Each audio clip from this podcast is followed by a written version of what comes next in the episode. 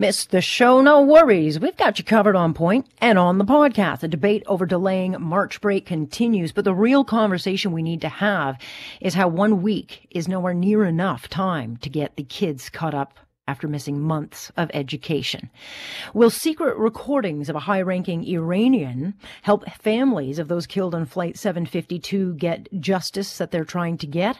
And the head of CSIS breaking his silence to warn Canadians of the threat China is to the national security of our country as they aggressively steal sensitive technology and data that is a danger to us all. Let's get talking.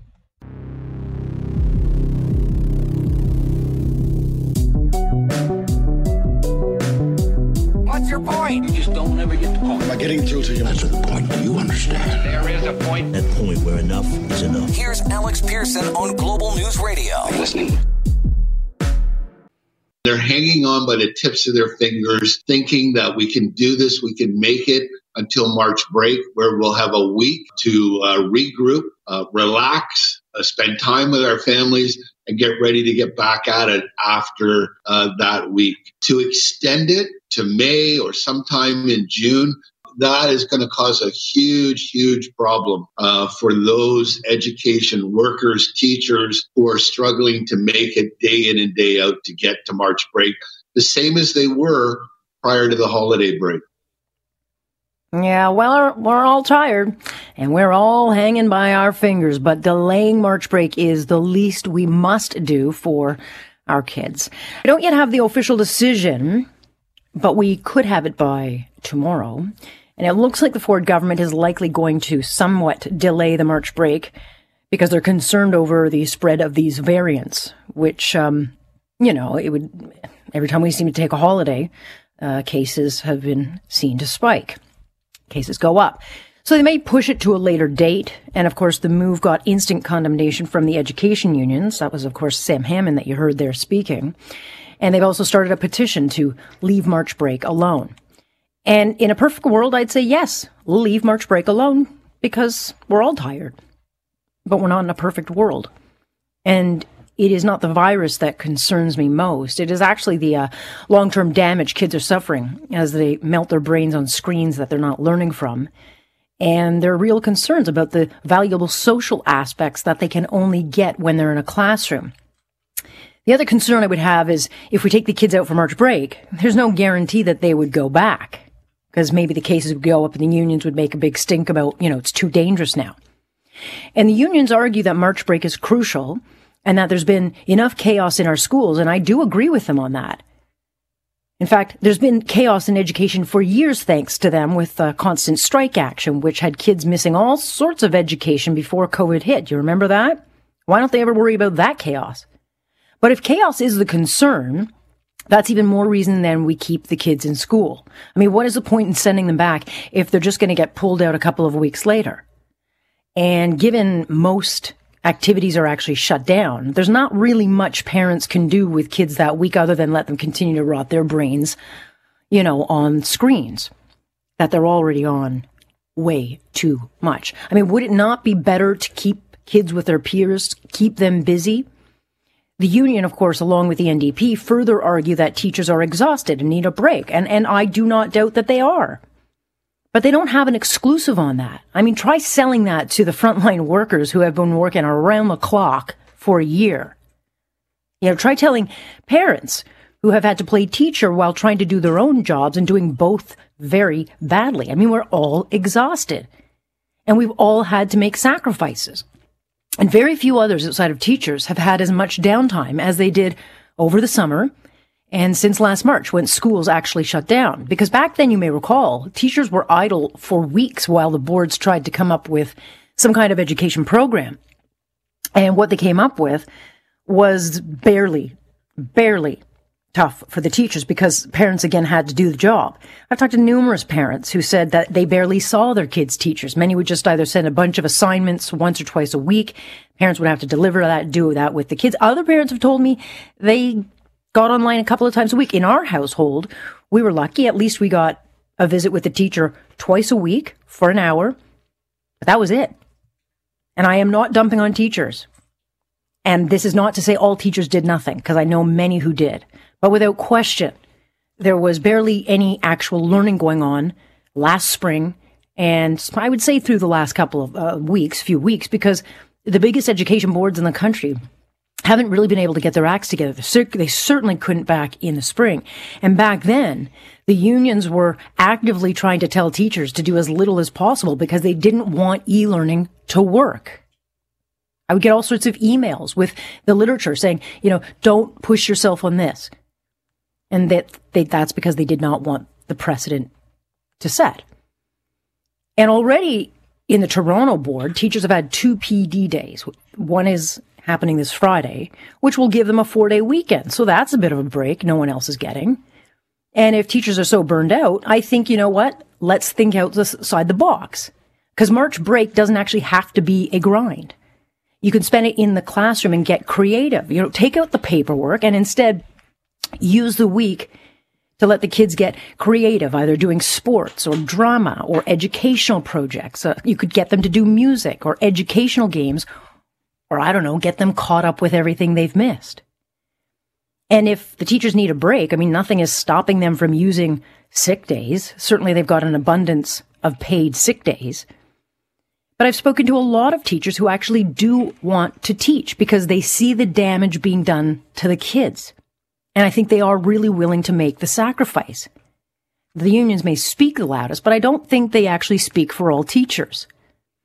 But if the education unions have such an issue with delaying one March break, I don't think they're going to like the sacrifice that's going to be needed to get the kids caught up on months of lost education because it's going to take a heck of a lot longer than one week for millions of kids in this province to make up for all the lost classroom time. I mean, we're either going to have to see cancellations of summer break or having kids repeat big parts of the year. I've mentioned it a couple of times, and I can only speak to my situation because that's the only thing I have authority on. But my son's teacher told me in November that she was having to reteach a lot of parts of the grade one curriculum to the kids because they were far behind. I mean, imagine how much worse it is now. I mean, there's no way months of lost education can be made up in a week. And so it's going to require sacrifice from everyone, including, yes, the unions and teachers kids, and parents because we simply can't, not in my opinion, we can't in good conscience push kids forward who are very clearly not ready and haven't developed the skills they need. And if the public education unions are not willing to make those sacrifices, then Premier Ford is going to have to make a decision. He's going to have to offer parents more educational choices. Maybe offer tax credits for parents to find other independent education cho- uh, choices, either homeschooling, charter schools, or semi-private options. Parents are already looking for other options. We've talked about that on this show. Again, not dumping on teachers. But if we're really in this together, then it's time that everyone step up and do what is best for the kids, not union oh, interests. Somebody please think of the children! You know, in Britain, they've actually been coming up with plans for what they call pupil catch up. And so they have calculated that kids have lost seven months of education because of their lockdowns. We don't have that data here yet. But they found the most vulnerable, those in lower, um, lower or marginalized communities, they're the ones paying the greatest price. And so they're now creating new education programs to address all the lost class time and to heal kids' mental health issues at the same time. So they're not just adding more hours to the classroom, but creating programs so kids can learn and heal at the same time. And if Ontario education unions won't be part of the solution, then they are a problem that the province needs to go around. And if teachers care as much about our kids as we are told, and I think they do, then they need to step up and make some sacrifices that we all have had to make at the end of the day, because it is the teachers who are at the heart of solving what is a generational education crisis. Stay with us on point. I'm Alex Pearson. This is Global News Radio. We could learn as early as tomorrow if March break is a no or a go. And the Ford government is looking to delay the spring break to avoid getting a spike in cases, certainly with these variants. Unions, of course, have come back swinging, saying that teachers are burned out and need the break. And no one's going to dispute that because, oh yeah, we're all exhausted. But what's the point of sending kids back only to pull them out again? The bigger issue for me is how are we supposed to get kids caught up in a week, given they have lost months of class education and are so severely behind. I mean, ultimately, I think sacrifices are going to be needed by all because one week's not going to come close to getting these kids back on track. Paul Bennett is director of Schoolhouse Consulting, also the author of the book, The State of the System. And Paul, you just penned a piece on this particular issue that's now in the Globe and Mail. Good to have you. Thank you for inviting me on. All right. So why should or shouldn't we cancel March break? Well, a week doesn't sound like much, but given the constraints that we're under and the challenges we face, it's better than nothing. So I'm proposing that instead of just having regular classes, we should have what is called a catch up week, which is a week of focused activities, uh, which is centered on improving students and giving them the support they need to catch up on work they've missed. I can only speak for my own child. I mean, that's just uh, because I've only got my own experience and I know he's behind. I know he's frustrated. He has spent hours melting his brain online. And I know I've spoken to his teacher who has said I'm, you know, having to teach a lot of, uh, the last year he was in just to get the kids caught up. And that was back in November when she said that. I was reading a British, um, report about some of the things that they're doing and they have estimated that kids in the UK have lost about seven months of education. Do we have data to, to kind of give give us a clearer picture of how much time kids here have lost in class, uh, you know, learning? There's research, but not a whole lot of it comes from Canada. Most of it is from the United States and from the UK, as you indicated. And mm-hmm. um, I have been delving into what the situation is. Across the globe, it's called um, the COVID slide, and it's deeply affected kids' learning. Um, but there's been a reluctance here in Canada. The research institutes, the faculties of education, they seem to have a different agenda, and they're loath to discuss uh, learning loss. But everywhere else you look in the world, the public debate is focused on learning loss and how far kids have to go to catch up on missed work. My concern is, and I think it would be quite negligible, is if we push these kids through because, you know, we don't want to be too hard on them, but push them through, um, because we don't seem to fail kids anymore, uh, fully knowing that they're not, um, going into the next grade or maybe graduating from, from high school with the skills that they need just because we want to be a bit soft on them. Are you concerned about that? Very much so, and more particularly about the reluctance to evaluate students and assess them and to realistically um, look at what their needs are. This whole is a self uh, reinforcing prophecy. It's that uh, you identify a problem, and if it's one that's uh, insurmountable or too difficult to confront, then you don't evaluate it, you don't test it, you don't uh, look at it. And I think that falls, this uh, whole question falls into that scope. For example, it's called globally, it's called the COVID slide, but it's not something that you hear discussed in Canada. Instead, you get things like um, a CBC radio podcast, and I don't like to say anything about the CBC, but I suspect it's fair to say this on your program that in mm-hmm. November uh, 2020 claimed to have a program on the COVID slide's impact on kids' learning. Instead of that, what we listened to was um, some evidence that there's a serious problem, and then it defaulted to the standard pre pandemic responses, dismissing learning loss concerns and simply saying that the children's anxieties were so great that mindfulness exercises would uh, provide them with some solace, and that reducing the stress was what the focus should be on. And what we needed was not more assessments, but softer or no assessments. Mm. So, um, the state of the system, which is the title of my book, is, uh, I would say, a denial that there is a problem with regard to learning loss. Right. And it doesn't, you know, March break. I mean, I, I talked about it off the top of the show. You know, March break doesn't have to be about more paperwork. The teachers could make it kind of outside the box thinking by working on projects with the kids, uh, drama or sports or pushing them in directions. And as you say, now catching them up on areas of weakness, maybe turning, you know, counting, um, you know, dollars and cents or learning how to tell time, make it into a game. It doesn't necessarily have to add to a teacher's uh, stress or anxiety, but but without question, these kids have to uh, get caught up, and either the unions and the teachers are with us or they step out of the way. And, and if if they can't get out of the way, then I think a province at some point has to um, give parents a choice so that we can find other independent learning avenues to get the kids the education that we pay for.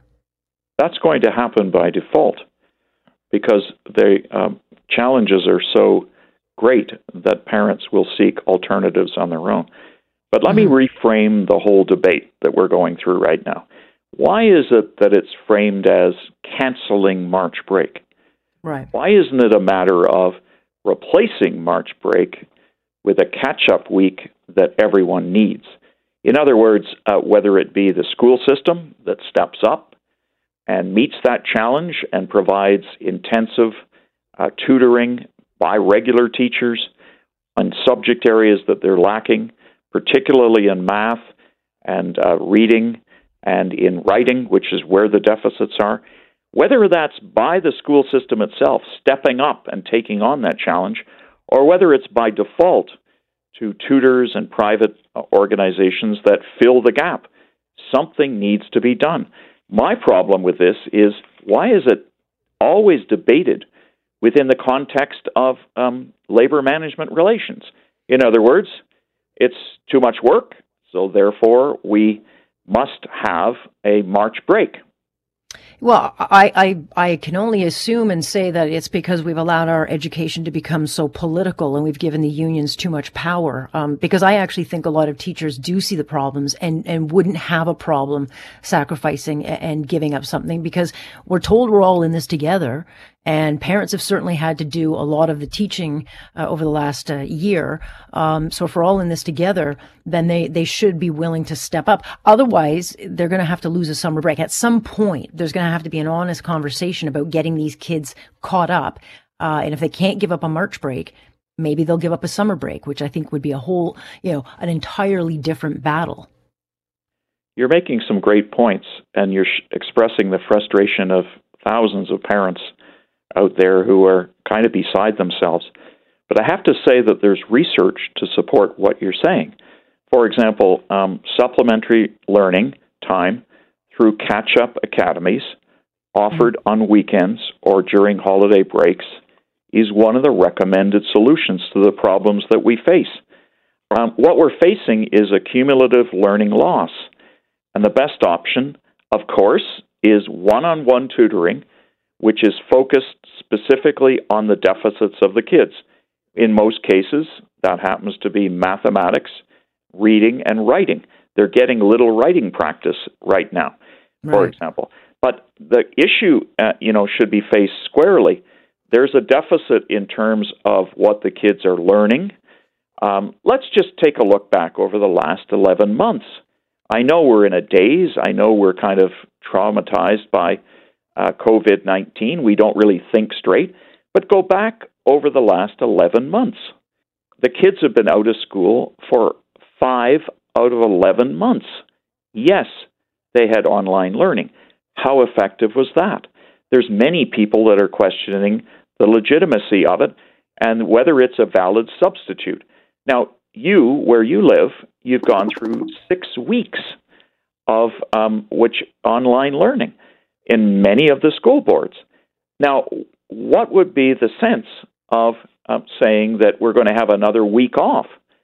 That's what's prompted um, your Minister of Education, Stephen Lecce, to even consider the unthinkable, which is canceling March break. Stay tuned because, of course, it's going to get real loud in the province of Ontario over this, but we will continue the conversation because I, I, do think the silent majority uh, agree, uh, likely with your opinion. Always appreciate your time on this, Paul, and we'll chat again. Thanks for inviting me and have a good evening. That is Paul Bennett, the author of The State of the System, if you want to read that. And he has penned um, a, a, a, article in the Globe and Mail on why we should not be canceling uh, March break if you want to see his reasons behind that. And stay with us on point. Alex Pearson. This is Global News Radio. Gotta wonder, the families of those murdered on board Flight 752, are they ever going to get justice? It sure doesn't seem like it. But there's a new secret recording that the uh, Trudeau government has obtained that could provide some crucial evidence. And it suggests an Iranian official who is identified as Iran's foreign affairs minister. This is one of the highest ranking Iranian officials. He admits in this recording that the downing of the Iranian flight was intentional and not an accident as they keep claiming. And on the tape, the man's heard saying this was likely a deliberate attack involving two or three infiltrators. He's then heard saying the truth will never be revealed because they'll find a thousand ways not to reveal it. And Iran has been trying to settle with the victims' families, offering about $150,000. They want this thing to go away. What they don't want is this case ever getting into an international court. And right now, there are two proposed class action suits against the Iranian government. They should be decided on whether or not they can proceed in the next couple of days. But again, how do you get justice when you're dealing with a terror nation. Paul Miller is partner at Howie Sacks and Henry. Uh, you are a lawyer for 22 of the families who lost loved ones on that flight. Thanks for joining us. My pleasure. What do you make of this new evidence, and, and does it help, hinder, or where does it take, um, you know, the action that these families are trying to, to get? Well, you know, I, I, I've read the article. Um, we have someone in our office who's originally from Iran, and she says it's his voice. Um, we don't know when the recording was made. Um, you know, the, the, there's a suggestion that the Canadian government's had this since since November, which mm-hmm. I, I think causes a lot of problems for family members. Um, yeah. because because now you know that you know they they fled Iran, they've come here or elsewhere in the world to avoid that that uh, government, and now they're they're they're facing an issue with can we trust the Canadian government? And so that is it's troubling uh, that if they have had it since November, that it wasn't revealed uh, to any of us who are involved with uh, this case. But they can't get justice. Like you know, to think that you're going to get justice from uh, a country like Iran uh, is is is unfortunate, but I, I think it's uh, it's nonsensical, unfortunately. So, so by I think at the February 21st, a judge will rule on whether these class actions can actually proceed. But even if they, they can, um, you know, you you are, are representing 22 of the families who are desperate for justice, and you know, you when you think of what they've been through in the last year and a half, literally, this would have been the story of 2020 had the, the, pandemic not hit. And when I think about those families, I think of how lonely, isolated, and how completely abandoned they must feel.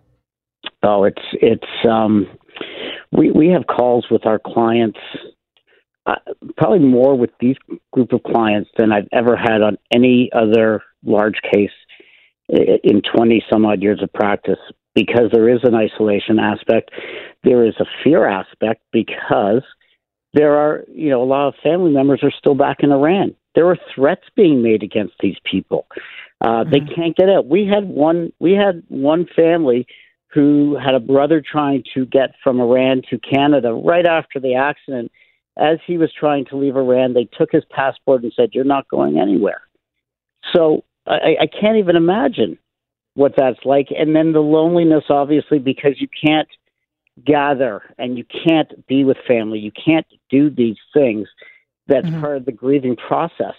And I can't even imagine those who are the only ones left in their households, uh, what that is like. You know, it. You know, we have we one of our clients. She lost her husband and son. That was her whole family, and she's now alone. She sold her house. She had to move to a. She couldn't stay in her house. It was that bad. Yeah, and it, it's, yeah, and terrible. Well, we, we saw in the Air India bombing, um, you know, which was nothing short of, of murder. Um, you know, you get the governments, they come out, they do the photo ops, they, they promise the families, we'll be there for you, we'll support you. We saw the same thing from Justin Trudeau, who actually went to some of the victims' homes to say, don't worry, I'm with you. They've never heard from him since. And so they get told that, that, that Canada will fight for them, will stand with them, will get justice. And I don't get the sense that they will get that justice. And that's what's so, um, it's not just heartbreaking, it's cruel. Yeah, I, I think, you know, part of it, part of the problem here is the, the party involved being Iran. You know, the lack of transparency is, is terrible. You know, the fact that they've delayed, that they delayed getting the black boxes, uh, to those who could analyze them. The the fact that they're coming up with different stories, the fact that they denied uh, that they shot the plane down at first, the fact that they cleaned up the site so fast that no one could examine it.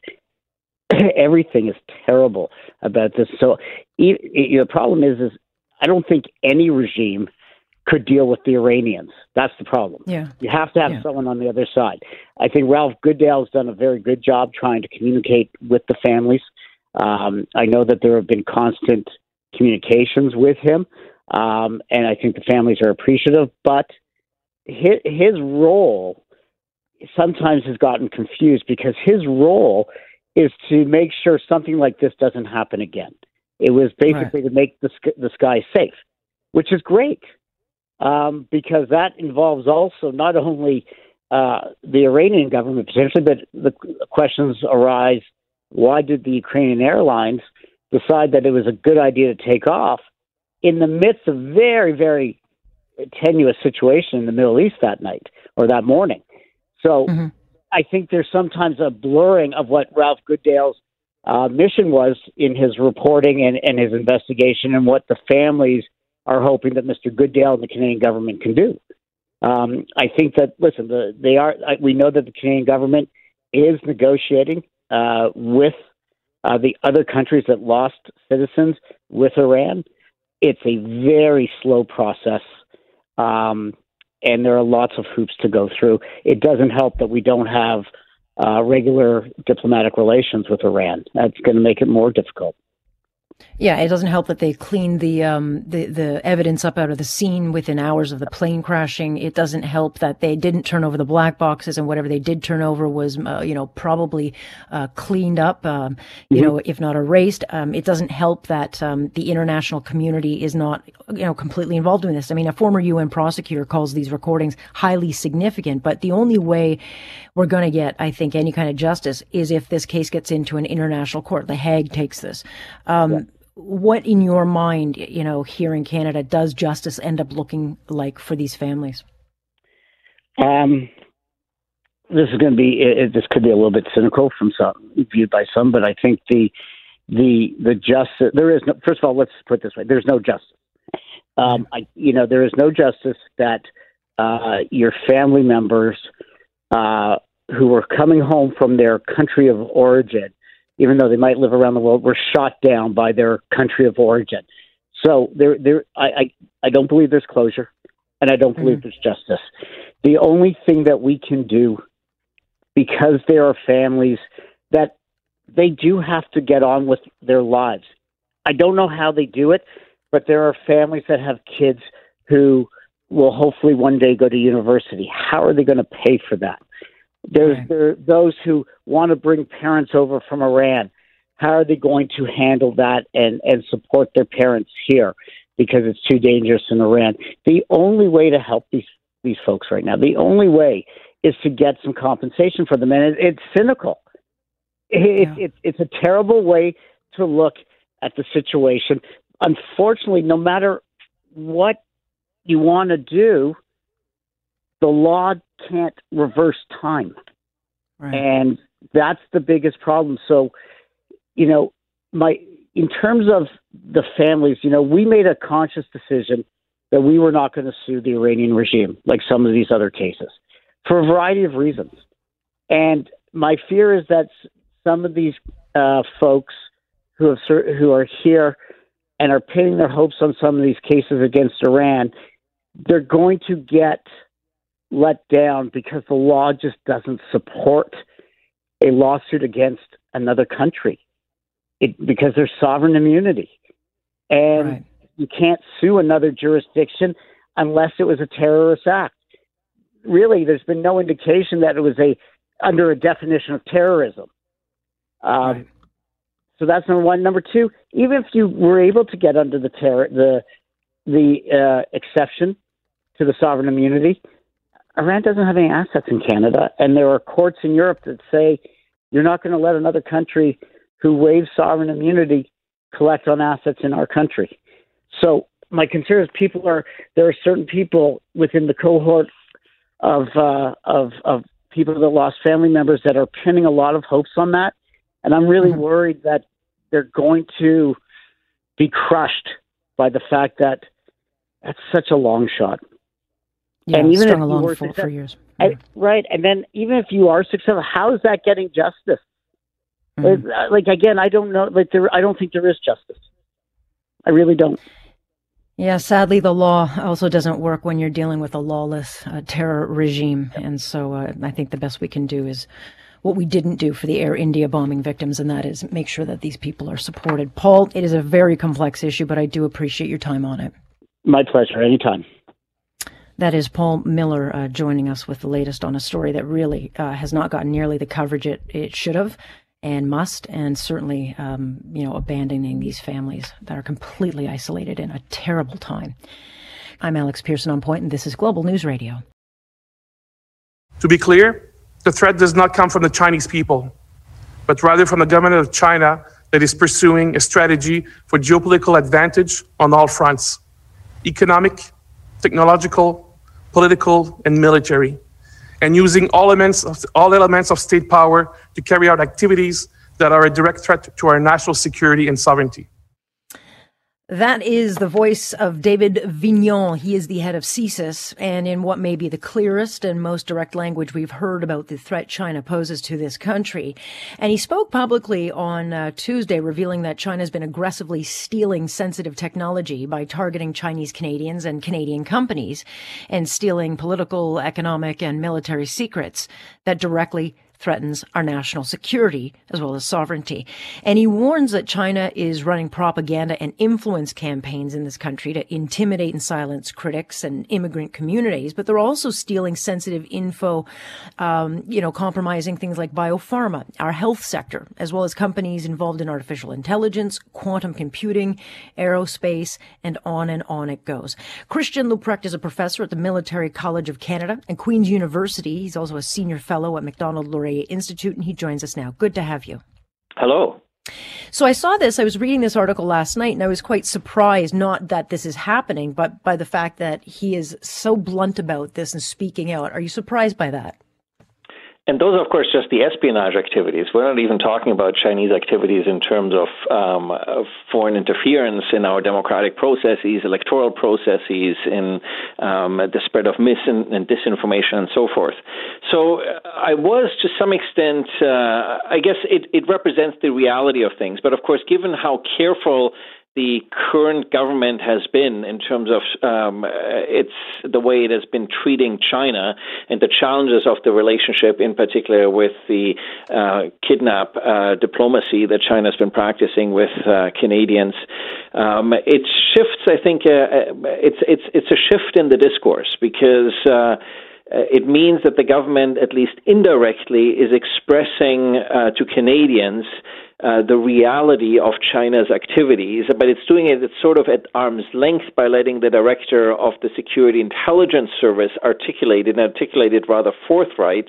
Um, but not the prime minister articulating it in the same sort of fashion. So I think it's a way of countering some of the critics, including myself, that have said the government is not being forthright with Canadians and the government is not doing enough. And so what we got is um, a uh, landscape of the of sort of environmental scan of, of Chinese activities, in particular with regards to espionage.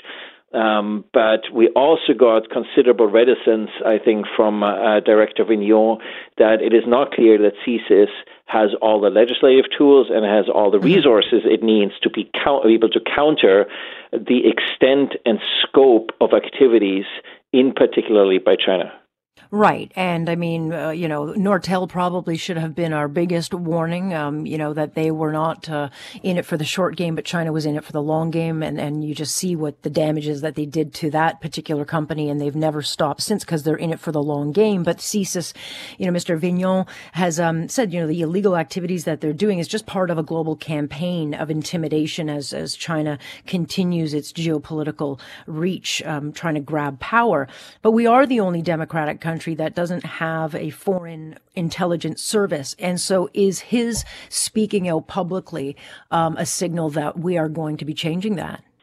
So there's of course a nuance to that. We have a foreign intelligence service, which is the communication security establishment. So we have a signals intelligence service. What we do not have is a foreign collection service or foreign human intelligence service where we actively place, if you want, spies in other countries. Now, CSIS is active um, abroad, but it, it is constrained in its ability to only collect intelligence that's directly related to Canada, Canadians, or Canadian interests. And when it comes to foreign intelligence, it can only collect that within Canada, that is to say, on other countries' activities uh, within Canada. And so the question that you're raising is the infamous question of, on the one hand, should CSIS's mandate be expanded, or at a minimum, should the legislation that we currently have be interpreted in a more expansive fashion than governments have traditionally done.